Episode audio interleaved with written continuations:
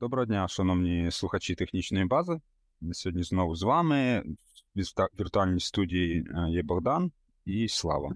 Привіт. Вітання. І сьогодні у нас трошки незвичний е, випуск. Довго думав, як його обставити так, щоб він був технічним, через те, що людина зовсім не технічна, але тим не менше ми поговоримо про технічні аспекти деякої діяльності. У нас сьогодні людина, яку принаймні у Фейсбуку не треба нікому представляти, та й в інстаграмі, мабуть, не дуже треба представляти. Це Шаварська Оксана. Оксана, привіт. Привіт, привіт, хлопці. Рада бути тут і е, трошечки переживаю про технічні питання, бо бо я знаю, що ви розумієте за мене. От. Ну, не переживай за фізику, за хімію, за біологію ми з тобою говорити не будемо. Ми, в принципі, там чули якісь твої історії про про хімію, але поговоримо про ну, про твою діяльність через те, що ну, принаймні для мене це щось таке незвичне. Я завжди там, коли з кимось зустрічаюсь, скажу: а ви знаєте, я знаю Шаварську, і вона працювала там, вона працювала там. Тому є величезна кількість якихось проєктів, над якими ти працювала в різні роки. І може ти якось там загалом окреслиш, які це були проекти, що тебе цікавило найбільше в цих проектах, що можливо менше цікавило? Для тих, напевно, хто не знає, я все своє е, доросле життя працюю на телебаченні. Е, я почала там працювати з 18 років, і, напевно, там саме такий масштабний телеканал, який я потрапила, коли мені було якраз 18-19, е, це був телеканал СТБ. І я тоді працювала над е, форматними проектами, які були супер популярні в Україні, бо це були X-Factor, Україна має талант, е, танцюють всі. І це був той період часу, коли люди якраз все дивилися телеки, вони сиділи, цікавилися, обговорювалися. Та Ютуб не був таким ну, розповсюдженим, скажімо так, тому всі вийшли до телевізора. І е, з цього, власне, почалася моя кар'єрна діяльність е, в телебаченні, тому що але там я працювала кастинг-менеджером. Це людина, яка, власне, е, знаходить і відбирає героїв для таких масштабних великих шоу. А вже потім, через три роки, коли я звільнилася з СТБ і почала шукати там свій шлях, я прийшла на один плюс один, і там я вже почала працювати редактором сценаристом. Тому от що вас більше цікавить, тому що саме вже того часу я є саме і редактором, якщо йде йде мова про якісь зйомки і проекти, і сценаристом, якщо піде мова про якісь там документальні штуки. Там, в принципі, я дуже багато знімала реаліті, а в реаліті сценарна діяльність на першому місці. Тому так, я сценарист, і я дуже довго працювала на телебаченні, хоча зараз не працюю. На телебаченні останні, ну, напевно, рік. І дуже щаслива з того.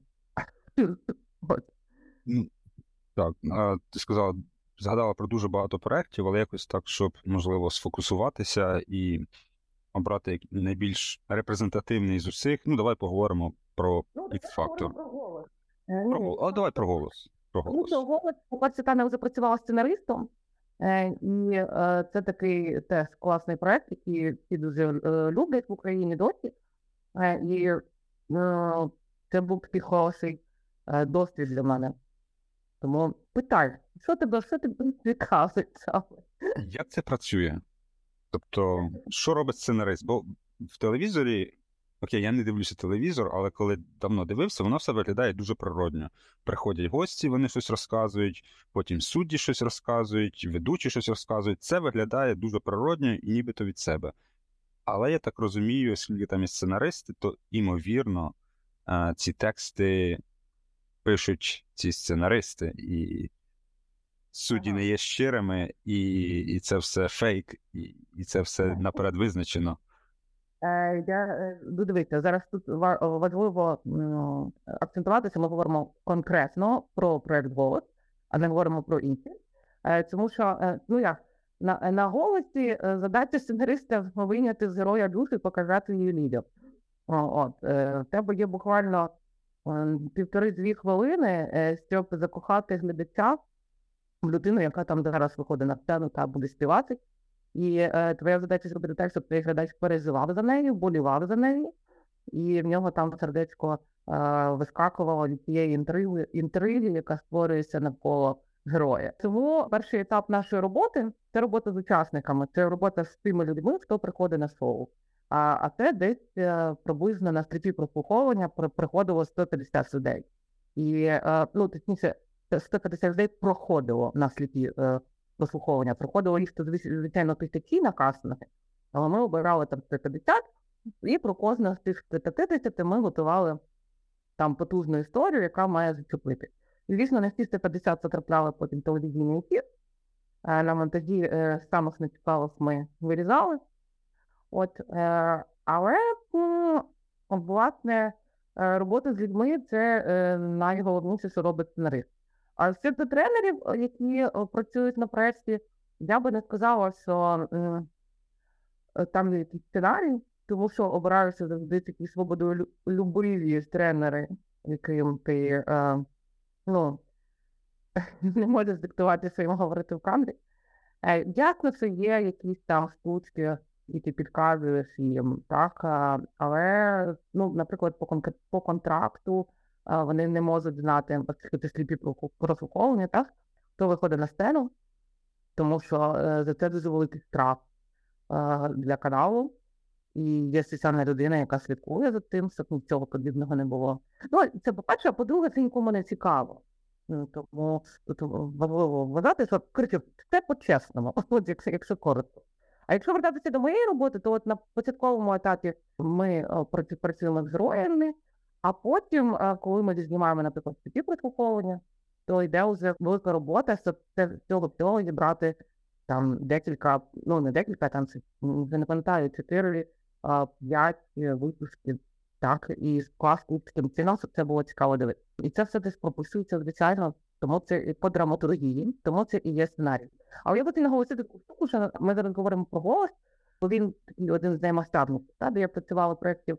Але це було досить давно. Я пішла з голосу десь, напевно, роки вісім тому, якщо я не помиляю. Ну, після голосу в мене ще було дуже багато різних реалітів і реаліті працюють трошки ну, подібно, але трошки інакше, ніж е, студійні проекти. Ті проекти, які ти назвала, я так розумію, це великі світові франшизи. Тобто ви купуєте формат і ви працюєте в межах формату. То тепер технічне питання: от ти, як сценарист, твоя робота також прописана умовами контракту франшизи, які є обмеження на твою діяльність і наскільки це творча робота, чи наскільки, чи наскільки це просто виконання таке е, функціональне умов контракту? То насправді ніхто нам сценаристи нас е, не підписували ніяких контрактів.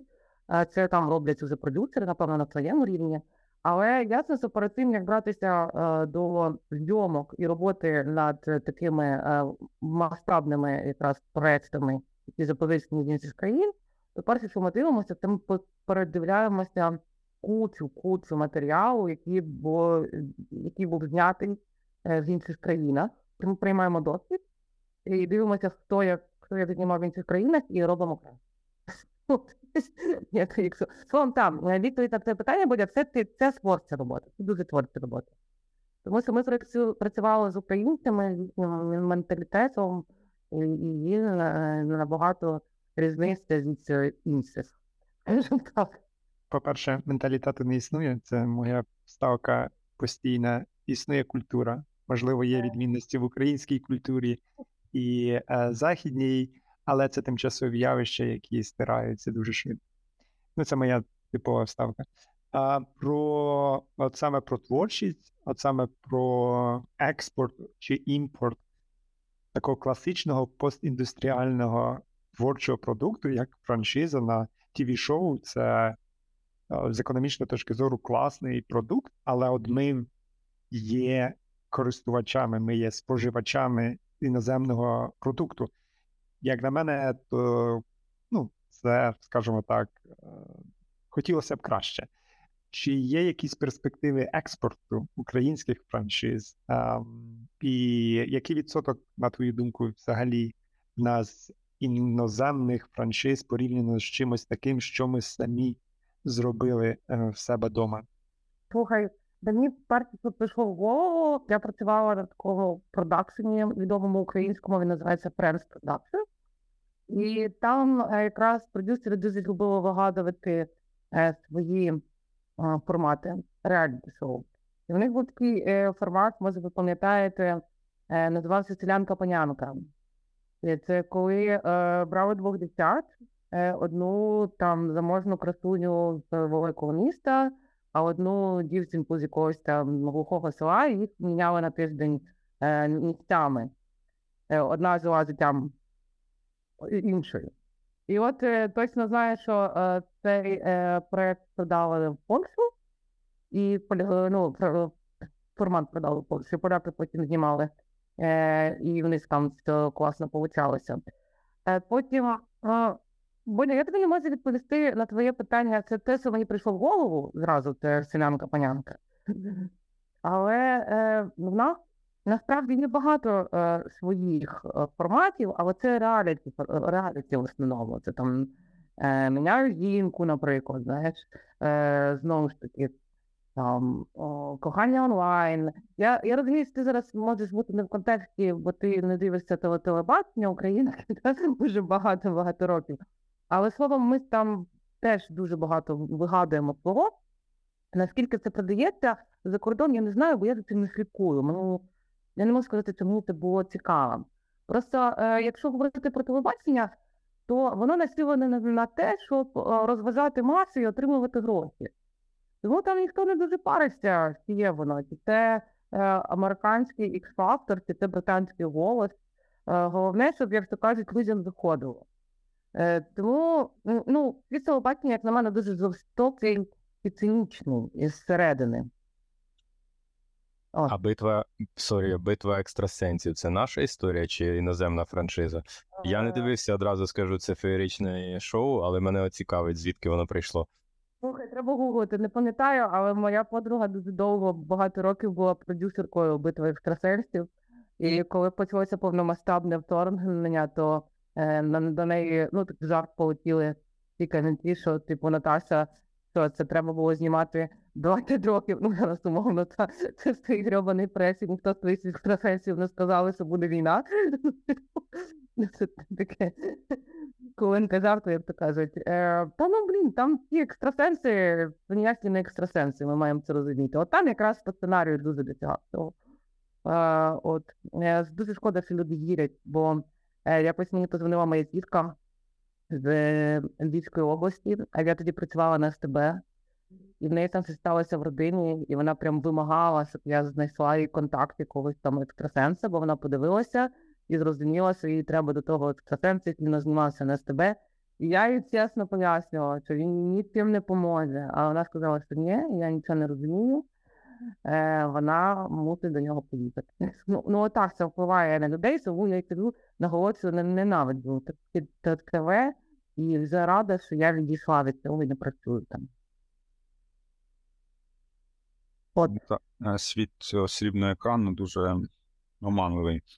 А також, можливо, технічне питання. Я не знаю, чи є в тебе якась думка з цього приводу, чи, чи розуміння загальне.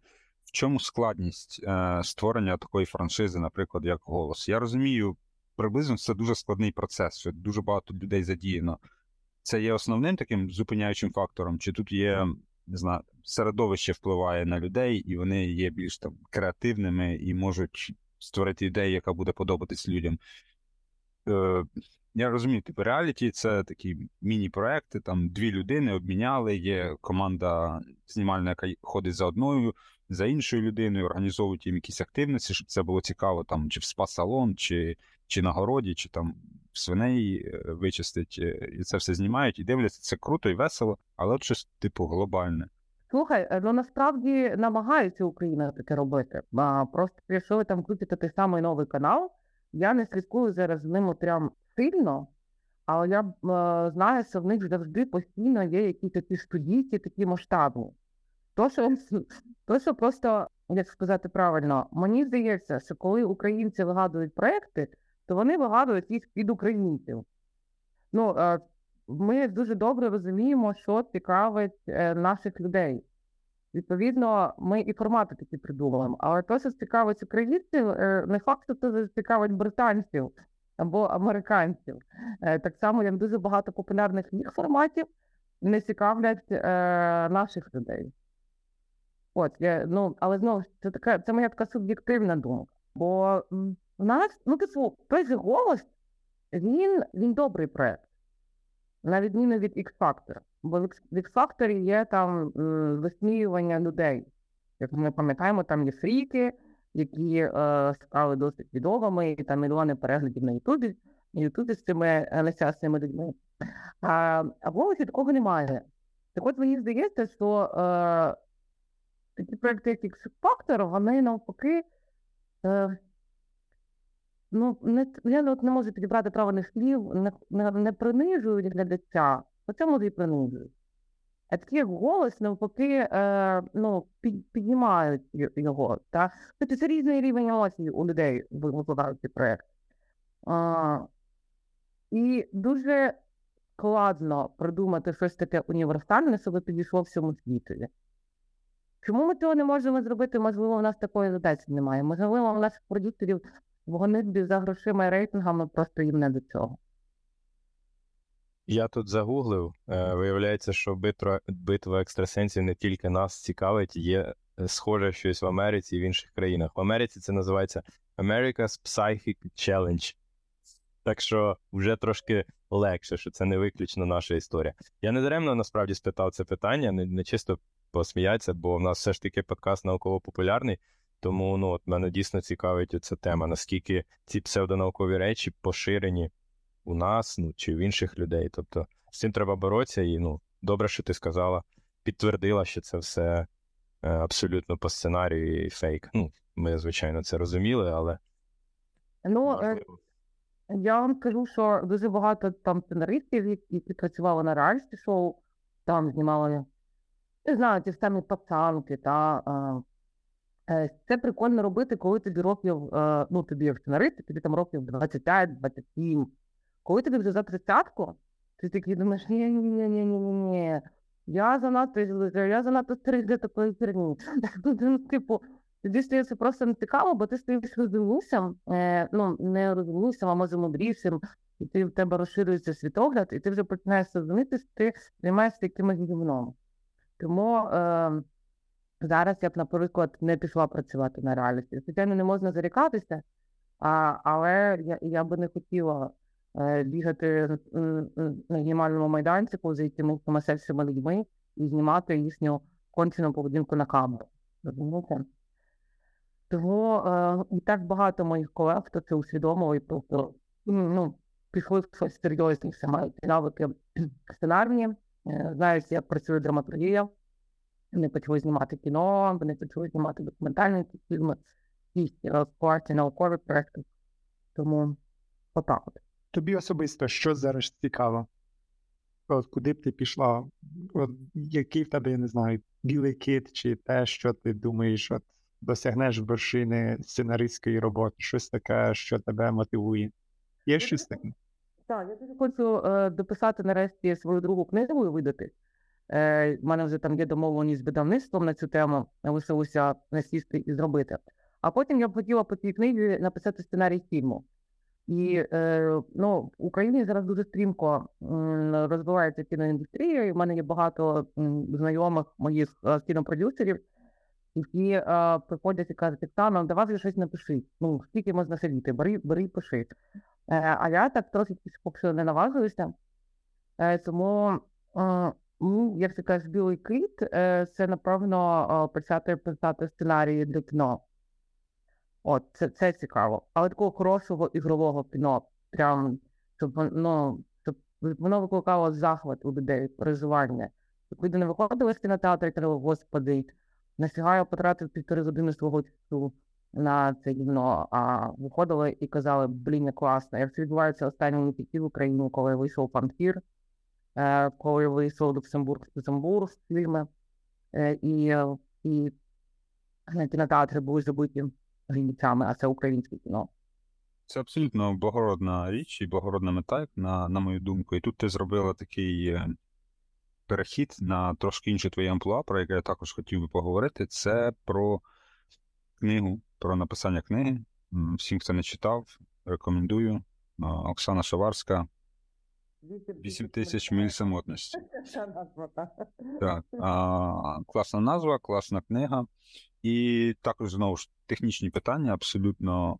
А, як от виглядав а, процес а, видавництва книги? Я так розумію, ти написала там перший чорновик, віддала його видавництво, був процес там якогось редагування. А, така зовсім тупе питання. А, чи багато вирізав редактор? Чи багато вирізав видавець? Е, Це класне питання, але я роз- е, сказати одразу, що мій шлях е, видання моєї першої книги дуже відрізнявся від шляху інших письменників. Тому що як це в мене відбувалося? Я багато років, як ви знаєте, пишу в Фейсбуці. Відповідно, мій стиль знає багато, ну, знають видав стиль, вони на мене підписані, вони читають. І в мене є друг, який е, власник видавництва люта справа. І ми вже знайомі вже там дуже, багато років. Якось на якійсь вечірці я до нього підійшла і сказала: типу, Андрію, якщо я напишу книгу, ти її видасиш? І він каже, да, тільки і напиши. І я написала, зібрала це все воєдино, прийшла до нього і кажу, от, я написала. Він каже, добре, я видам. Але тоді єдине, що він мене попросив, він попросив мене дописати частину, бо по об'єму вона виходила невелика, і він каже, тут не вистачає ще там, не знаю, сторінок 30, тому ти допиши 30 сторінок і принось у копис. Я так і зробила. Що можу сказати? Е, Нічого редактор не вирізав. Я просто не дозволяла це робити. У мене я була дуже така, як мама першої дитини, е, ця тривожна мамочка, знаєте, яка така, типу, ні, все буде так, як я сказала. Я нікому не давала читати рукопис. Е, і я вирішила, що вона буде такою, як я вирішила. Ой, катастрофа, якась в мене це бля.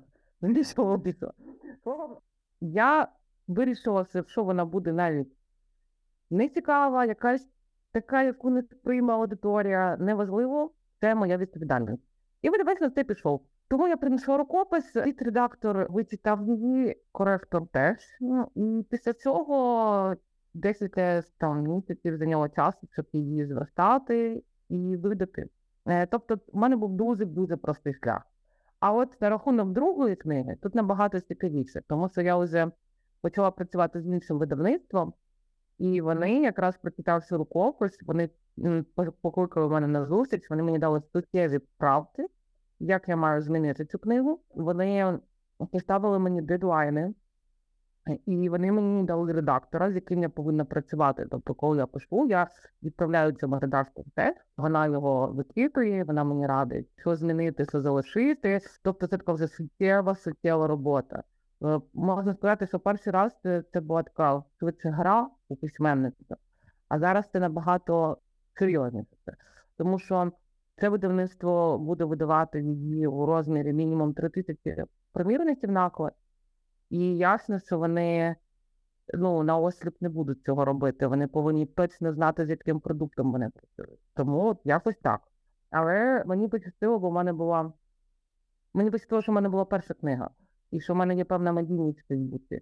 Тому що якби я була просто noname, я не знаю, ну, як noname и проходять у видавництва, який шанс того, що тебе видадуть. Бо я ж не плачу гроші за те, щоб мене видавали. В результаті мені платять гроші за те, що мене видають. Тому побачимо. Побачимо. Я думаю, що книга вийде е, на початку 24-го року. Я дуже на це сподіваюся. І, і, і все вдасться. Бажаю тобі дійсно успіху. Перша була класна, і бажаю, щоб друга була ще кращою. Це ти розказала про процес саме видавництва. А як відбувався процес промоції книги? Я дві два слова розкажу, як це приблизно відбувається на заході, де є великий розвинутий ринок. Людина, ну умовно, я не знаю, Стівен Кінг чи Ніл Стівенсон написали свою книгу, видали її, і починається кампанія ще задовго до виходу. Йде там оголошення, яка буде обкладинка, коли вийде, м'яка, тверда. Починається кампанія як і в соціальних медіа, так і, можливо, навіть телереклама, якийсь буктрейлер може вийти, якщо дійсно великий автор і великі очікування від е, продажів. Тут видавець вкладається, або сам автор вкладається, якщо він е, має свого агента. Потім, коли книжка вийшла, іде книжковий тур, або книжкові виставки, або просто тур по книгарнях, або навіть може орендуватися концертна зала, і куди продаються квитки. Тобто це не так, що люди приходять з вулиці, зайшов і послухав, що там видали. Там на Стівена Кінга можна купити квиток.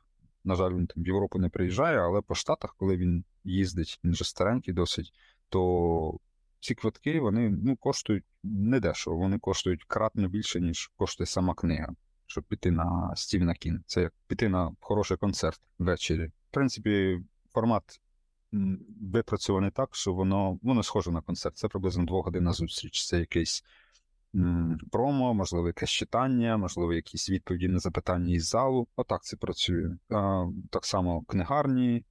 Можуть великі книгарні, як там Barnes Noble, можуть запрошувати до себе авторів, презентувати, також продавати, продавати за великі гроші, продавати примірники із е, підписом автора.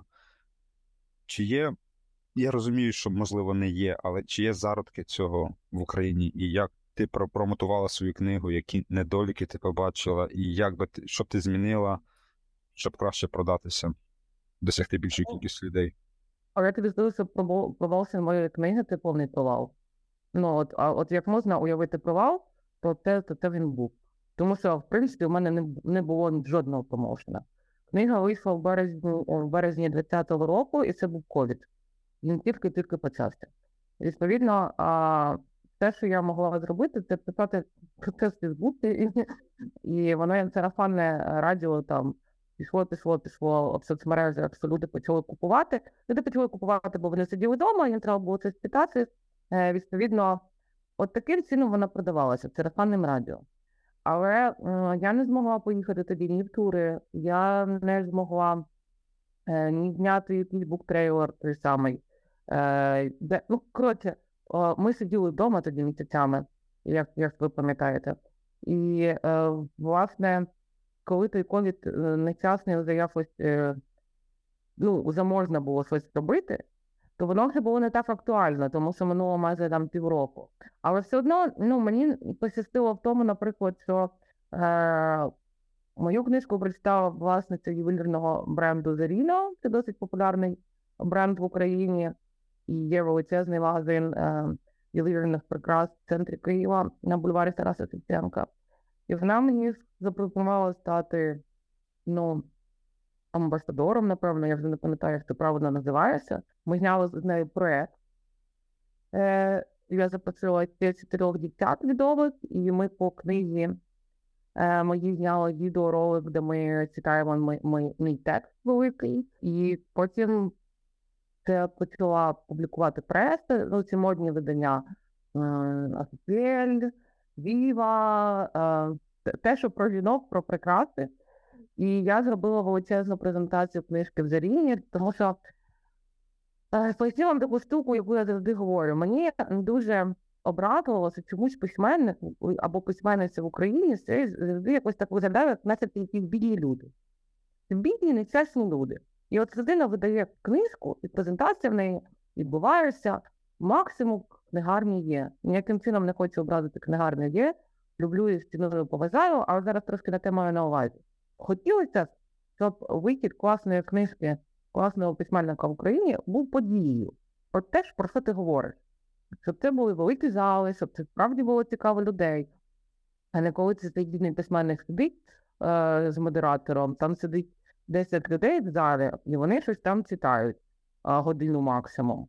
Словом, мені такий підхід не подобається. Мені хочеться, щоб це було реально круто, крутою подією. Оскільки я така трошки була романтизована е, дівчина, то я собі взяла за рольову модель з «Сексі місто презентація книжки Керрі Бредшоу, там, де вона прям зробила вечірку з розмаху.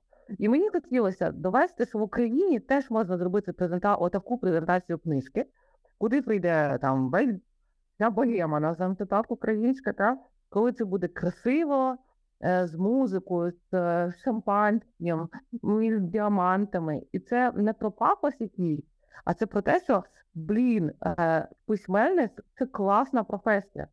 Е, Письменник не є нещасним, е, який там постійно страждає. Може, він і страждає, Але е, від цього виходить офігенний продукт, який має класно презентуватися.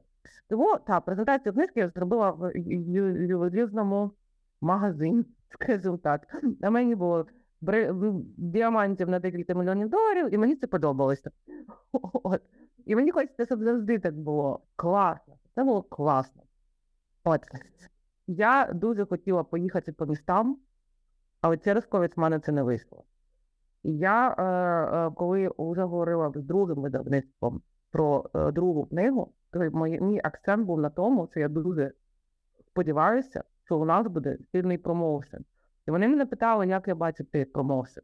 Я їм, роз, я їм розповідала, що, по-перше, це має бути тур, і не тільки Україною, він має бути за кордоном. Е, плюс е, це має бути робота з блогерами, тому що блогерів зараз розвелося просто дофігіться. І вони всі стали лідерами думок. Тому, е, відповідно, популяризувати українську літературу через них також треба.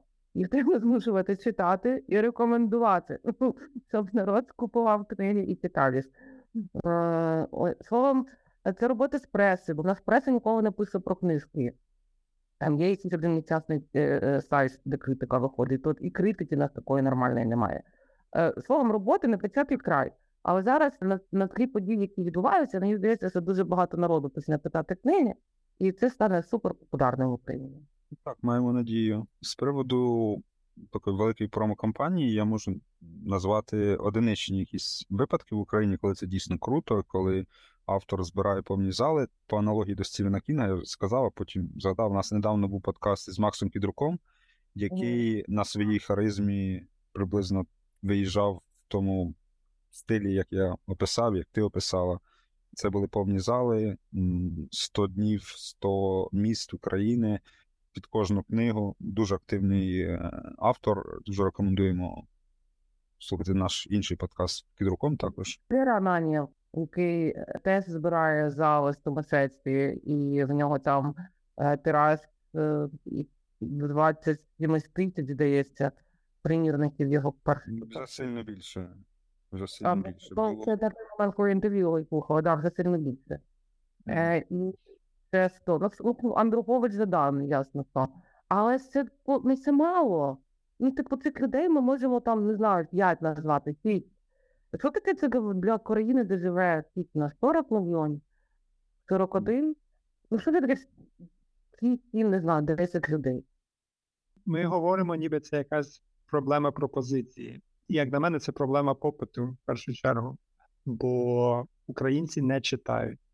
Українці часто можна десь побачити, що там за СССР в Україні видавалося там 40 мільйонів книжок і підручників, щось таке.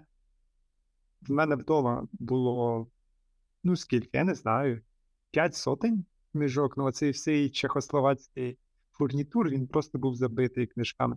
Їх ніхто ніколи ні разу не відкривав. Тобто, і знову ж привіт батькам, які жаліються на мене, що я постійно на них жаліюся. Так, ну не читають. Українці не читають. І вони купували книжки, тому що їм давали нагрузку там до сільотки. І так в них вони складали в тому чехословацькому фурнітурі, і так е, вони там їх поїла моль. А от зараз сучасні українці чи читають вони? Ну, можливо, був такий період, знаєш, до Тіктоку, коли хтось там ще читав Жадана. А зараз, мені здається, молоде покоління, просто в них е, attention span, скільки там 20 секунд на відео в Тіктоці. Тобто, чи читають українці? А от, от людей, які ви назвали, ну вони поїхали на харизмі. І от Оксана, ти свою книгу продала в першу чергу, ну як ти сказала, за через свою медійну присутність. Та, тебе знають. І, звичайно, люди купують твою книгу, тому що вони хочуть з тобою поспілкуватися. Ну, грубо кажучи, через книгу, правильно? Е, Це ну це нормально. Ну тобто люди тебе знають. Це така, знаєш, сучасна е, тенденція, коли люди є односторонніми знайомими. Тобто, ти там знаєш, наприклад, 100 людей особисто, а тебе знають там 10 тисяч. Вони думають, вони коли вони тебе зустрічають на вулиці, для них ти для них подруга. Вони тебе ніби знають. Вони думають, що вони тебе знають, а ти їх бачиш вперше в житті. І тому взагалі книга і читання це дуже круто. Якщо людина вміє читати, то це спілкування. От, е, до речі, це Джордан Пітерсон так класно характеризував, що правильне читання це спілкування з мертвими людьми.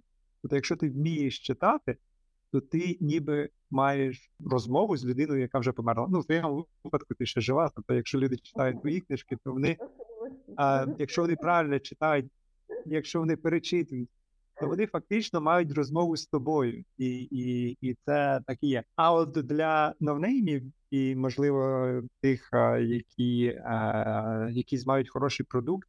Ну я я не думаю, що це взагалі можливо в Україні, в країні, в якій ніхто не читає, і до того ж ніхто не читає українською. Це надіюся, зміниться, бо раніше там хто там, я не знаю, клуб сімейного дозвілля продавав якісь скажені тиражі, вони видавали порівняно з рештою України, але ж все видавалося російською.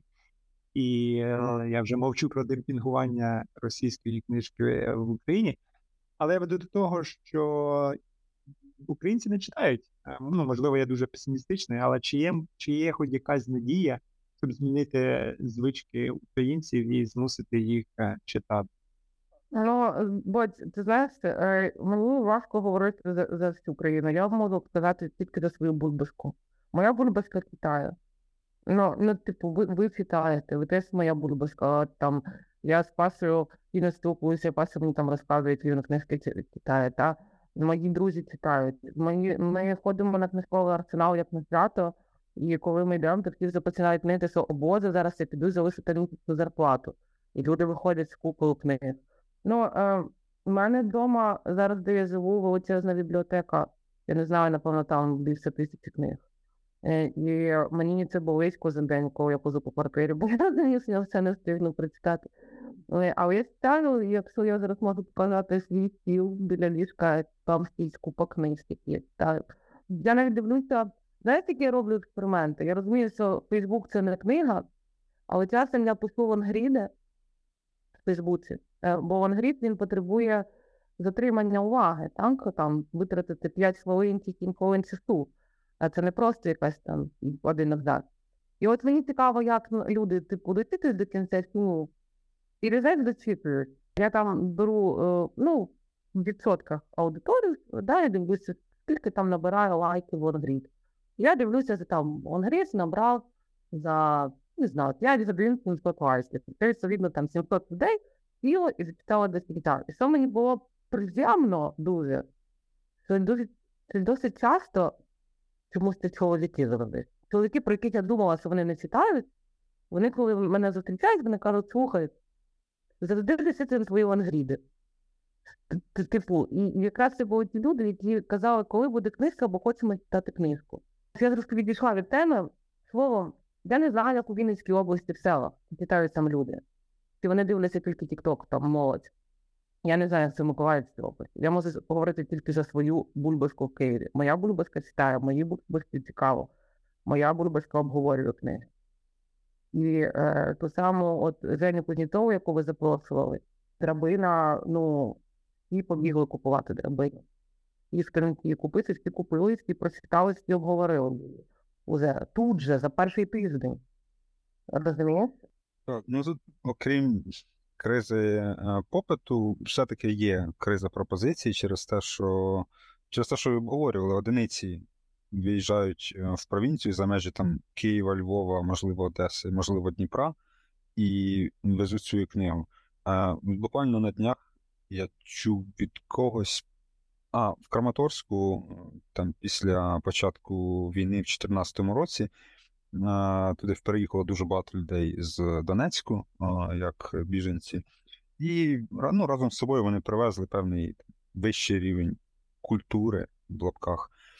Відкрилися якісь книгарні, відкрилися якісь центри, в які запрошували письменників там чи просто медійних людей, журналістів на спілкування з людьми. І, от чесно, я не пам'ятаю, з ким це я дивився це інтерв'ю. Він розказував про те, що вони приїхали в Краматорськ і вони збирали повні зали в цьому в цьому центрі. Тобто до, до людей не приїжджають якісь великі люди. На цих людей в провінції ніхто ніколи особливо не звертає уваги. А для них, коли не знаю, в Тульчин приїде, приїде, привезуть велике кіно, для них це буде велика подія, і вони, можливо, будуть читати, можливо, будуть дивитися, можливо, будуть чимось цікавитися. Федрик дуже ну, український фільм привезла недавно в Тунцин, це місто Вінницької області, невелике, хто не знає. І от народ пішов і подивився. Тато мій ходив в кінотеатр і дивився український Федрик. Так що О, вау. До цього я додав би, можливо, історію, яка була із передвиборчої кампанії Зеленського. Зазвичай, е, коли були ну, попередні передвиборчі кампанії, коли йшло, йшла мова про спілкування із студентами, то це йшла мова про спілкування з студентами великих центральних університетів. Там Київський, Шевченка, КПІ, Малянка, КНЕУ, у Львові, Харкові і все. А в умовний Кривий Ріг ніхто ніколи не їздив. А там чи в Кропивницький ніхто ніколи не їздив. А команда Зеленського повезла свої там, не знаю, презентації, свої якісь івенти в Кропивницький там, чи в Переяслав-Хмельницький. І до цих людей вперше в житті хтось приїхав в цей університет. До цього це був навчальний заклад. Це не був заклад якоїсь типу освіти, хаб науковий чи хаб соціальний, де люди спілкуються, проходять виставки. Цього не було. І для них те, що до них приїхав кандидат в президенти, чи хтось від кандидата в президенти, це було типу вау, це було круто. Тому я думаю, такі організаційні функції мають бути на видавці, і видавець повинен був би цим займатися. це адекватна ідея, б ти мені підкинув. Е, В 24-му році зроблю собі тур по цих районних центрах. Зроблю таку відступ. Паша, як це ніхто не приїжджає? Ти що забув, як у Фастів Кіркоров приїжджав у 2004 році? Так, ви ж ходили всі тоді, це була подія, подія року, чи там десятиліття Кіркорова у Фастові. Тобто не ти ходив на Кіркорова? всі А ти не ходив на Кіркорова? Та ну ви що, ні. Я веду до того, що коли приїжджають в таке невеличке селище, то ну, це подія, дійсно, люди ходять, але чи вони ходять від того, що нічого там не відбувається, і тут приїхав якийсь розумний дядько, привіз книжку, то треба піти, бо всі йдуть. Ще вони... Добре, добре. Ну, надіємося. Ну, тобто я, я, я радий, що є у вас оптимізм, і будемо надіятися, що люди будуть читати, будуть свідомо читати. Хороші речі. Можна тепер мені питання? А вам не давайте це скажемо, відкриємо таємницю нашим кулкасям, що з Пашою і Богданом ми однокласники, і ми вчилися в е, 9 по 11 клас ліцеї разом. Я списувала у них е, хімію і біологію, бо вони вчили ззаді мене на третій партії, а на другій. От, але е, давайте згадаємо наш святковий вік. Ми ж читали тоді. Пам'ятаєте, я точно, ну ви точно читали, і я точно читала. І нам наша е, вчителька української мови і літератури Вікторія Вячеславівна привила цю любов е, до читання. Ну, не знаю, мені вона привила. Може, е, як, як у вас там сталося, але вона ж нас закохала в літературу таким чином, що ми на топ щось читали. Хіба це не залежить від цього освіти в, в цьому пубертаті 13-16? Любов до світання, як ви думаєте? Я вас запитаю тепер. Хто його знає, тому що у мене, наприклад, історія, яка мій батько любить дуже читати, його батько, тобто мій дід любив дуже читати. Тому я не знаю, я любив читати, тому що я бачив в ранньому дитинстві, як е, мої родичі читають, чи є якісь е, особливості генетичні, там не знаю, в, в мозку якісь особливості нервових зв'язків, що тобі хочеться читати, чи тобі це подобається. Тобто це питання відкрите. Так, я, до речі, з 100% славою погоджуюся. У мене дуже схожа думка, якраз я хотів про те сказати. Е, Як на мене, це від родини, це не від школи. І це раніше, ніж 14 років. Пубертат прививати е, любов до читання вже, мабуть, пізно. Ем, Я фактично не читаю. Я дуже мало читаю і, е, і ніколи не читав, на жаль, і ніхто в мене в сім'ї не читає. Але і, і всі, кого я бачу по селі, ніхто ну ніхто не читає. А Вікторія Вячеславівна, вона не привила любов до читання. Вона знову ж таки, от е, слава, нехай підтвердить, як звички, от звички у вас виробляються. От коли ви от у вас є звичка чистити зуби, ви отримали цю звичку не через те, що ви боїтеся, що у вас буде карієс і повипадають зуби. А ви просто чистите зуби, тому що зубна паста приємна. і все. І ви звикли від того, що о, це ж така смачна зубна паста. А для дітей зубна паста вона особливо смачна, щоб вас випрацювала звичка. А якщо над вами буде стоїть Вікторія Числавівна з батогом і каже, чисти зуби, чисти зуби, чисти зуби, а зубна паста на смак неприємна, то у вас ніколи не буде звички чистити зуби. Такі речі вони ну, вони не прививаються е, батогом. Я не знаю, Павло хай Павло завжди читав, тобто Павло рятує ситуацію, але можливо я помиляюся, але Павлова любов а, до читання прийшла з фентезі, любов, любов до читання Павла прийшла з поза школи, а не з школи. Ні, виправив, що я помиляюся. Е, Я не можу сказати. Я, в принципі, не згоден ні з ким. Абсолютно. Тобто, ну, ну серйозно, я, я абсолютно поважаю думку як і Слави, Богдана, Оксани, але я ні з ким не згоден через те, що в мене все було зовсім по-іншому. В мене і в сім'ї ніхто не читав і не читає. І окей, так, можливо, це прийшло із фентезі, це прийшло із Толкіном. Але окрім Толкіна, я потім вже в свідомому віці перечитав цю болісну шкільну програму для того, щоб надолужити і, і щось можливо зрозуміти. Бо в процесі там умовний а, Раскольніков чи умовний, е, як його господи називають, Толстой чи Стендаль, чи Віктор Юго це було дуже боляче і дуже нудно, і дуже неприємно. Але я в свідомому віці то перечитав і, в принципі, там маю свою якусь думку. Так, шкільна програма, вона, вона не сконструйована так, щоб привити, мабуть, любов до читання. Але я до того повернувся для того, щоб для себе щось зрозуміти з того всього часу. Вікторія Вячеславівна, ну, скажімо так, якщо не привила, то точно надихнула.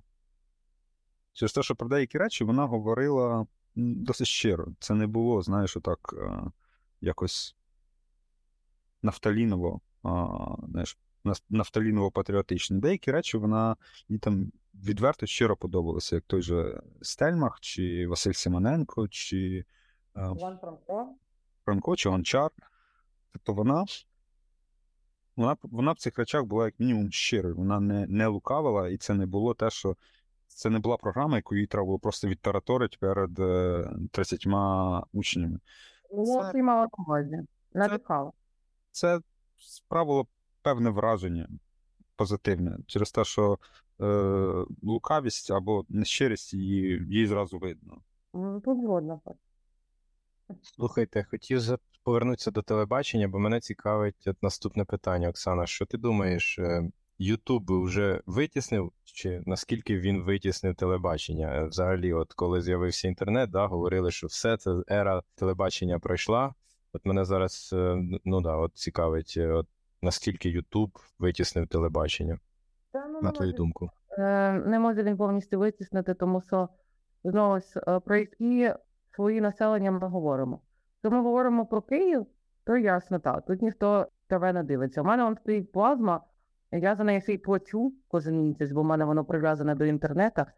Плачу якісь сумасшедші гроші, бо вона там стоїть е. Я жодного разу її не ну ладно, я її зімкну, а може там двічі на рік. Я її включаю, просто дивлюся, чи вона жива. Я не дивлюсь телебачення. Е, мої друзі також не дивляться. Але е, знову, знову, наприклад, в цінних селах, так, і містечках, от вони приходять додому, особливо зимою, де коли вже в 16.00 стає темно на вулиці, вони поробили всю роботу, там прийшли з якоїсь умовної роботи, вони заходять до хати, що їм робити? Не включають телевізор. Вони, я не думаю, що жінка 50 років, після 60 е, така думає, ні, я сьогодні не вімкну телевізор, я буду дивитися виключно е, ролики на ютубчику. Ні. А мій тато, наприклад, він дивиться і телек, і Ютуб. От він реально, от я була в новостях недавно, і він задивився просто такий самий залежний, як я, він сидить з телефоном, і там хтось там на Ютубі сидить, заходить, і сидить і дивиться. Тому вплив точно є. І він набагато сильніший, ніж був там навіть тих, не знаю, 5-7 років тому. Але що прям витіснило, то ні. Але ще скажу таку штуку, що мої, от я тільки сказала, що мої друзі не дивляться, а потім зловила себе на тому, що я вам збрехала. Моїх друзів з'явилося таке guilty pleasure. Трохи Інколи треба розгрузити мозок, а нам зараз, е, ну, хто лишився в Києві, нам non-stop треба розгружати мозок, бо ми живемо в шаленому стресі. Вони починають дивитися на Ютубі оці, коротше, реаліті, які максимально ужасні. Типу, супермама, хата на тата. Ну, це, знаєте, трошняк такий.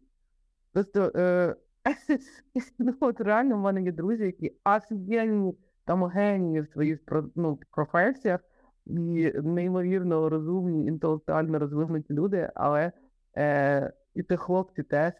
Але їм по приколу сісти ввечері подивитися холостяка чи супермаму. Аби допомагало дійсно для ментального здоров'я. Так як доктор Хаус, типу, в серіалі він був геніальним лікарем, е, абсолютно, абсолютно геніальним спеціалістом, але вечорами він дивився, як ці бої супертраків, якийсь зовсім треш, або дуже трешовий серіал якийсь, якусь дуже трешову мильну оперу він дивився. До речі, про психологічне розвантаження я колись бачив цікаве дослідження, там, де розглядали різні варіанти, як розвантажитися, і дослідження показало, що передивлюватися знайомі серіали найкраще допомагає. Ну, по типу, типа, друзів, які ви бачили колись в дитинстві, вже там три рази передивилися і ще передивляєтесь. Можливо, якщо хтось шукає якесь розвантаження, е, може спробувати це. Ну, як на мене, це працює. Дякую. Так само це працює з музикою приблизно. Ми звикли до звикаємо до певних мелодій, які нам подобаються, і ми знаємо, чого очікувати, і це створює таке враження безпеки, передбачуваності потоку і переслуховування. Ну, багато хто, наприклад, критикує, що там, там рок-зірки співають ті самі пісні по 40 років. Типу. Але ні, це дуже круто через те, що ми вже знаємо, яка нота буде наступною, і коли там як будуть грати барабани, і коли вступить гітара. Це, це репетативність, це вона дуже позитивно впливає на психічне здоров'я.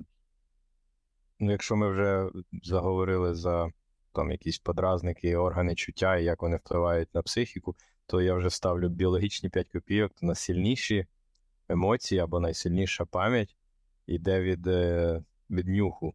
Тобто, якщо у вас є якісь позитивні спогади, ви можете їх повернути з запахом. І я от буквально недавно якось на мене тісно так це ну, нахлинуло. Я понюхав абрикос, і він так ну, одразу мене перекинув в дитинство. Тому що асоціація абрикос з бабусею, дерево росло біля будинку, я там їв. Тобто це теж такий маленький тіп, можливо, як позитивні емоції можна е, легко пригадати. Або негативні. Або негативні. Або негативні, на жаль, так. Це працює в обидва боки. У нас вже час добігає кінця. Я, можливо, хотів би відкрити ще одну. Це дуже велика частина твоєї діяльності, але нас не дуже швидко про це обговоримо. Мене цікавить твій блогінг. Ти почала блогінг ще до того, як Facebook став е, мейнстрімом. Ти ще почала писати у Live Journal, сильна і вільна. Був підписаний, читав. Дуже рідко щось колись коментую, в принципі, але майже завжди читав щось з тих часів. Питання дуже просте: чому ти вирішила тим займатися? Чому тобі було то цікаво? Хтось, я вже не пам'ятаю хто, сказав таку дуже банальну фразу: якщо можеш щось не робити, не роби. Я не можу не писати. Ну, воно, воно саме.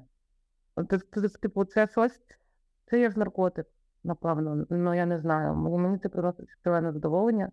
І я це роблю абсолютно без, без як несвідомо. Ну, починала це робити несвідомо. От мені просто завжди хотілося питати. Крайні роки я була просто щоденники, і в мене завжди я кожен день описувала я ж прийшов мій день і там свої почуття. А коли вже е, це стало, ну, з'явилася змога з 18 років це робити в інтернеті, то я почала отак от робити в інтернеті. Мені просто, мені просто подобається. Я так е, пізнаю світ. От, в мене не було якоїсь конкретної мети. Я не хотіла стати відомою в цьому всьому. Точно, ну, коротше, не стало це, це за.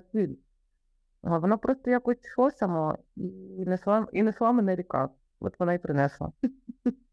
Якщо швидко і коротко.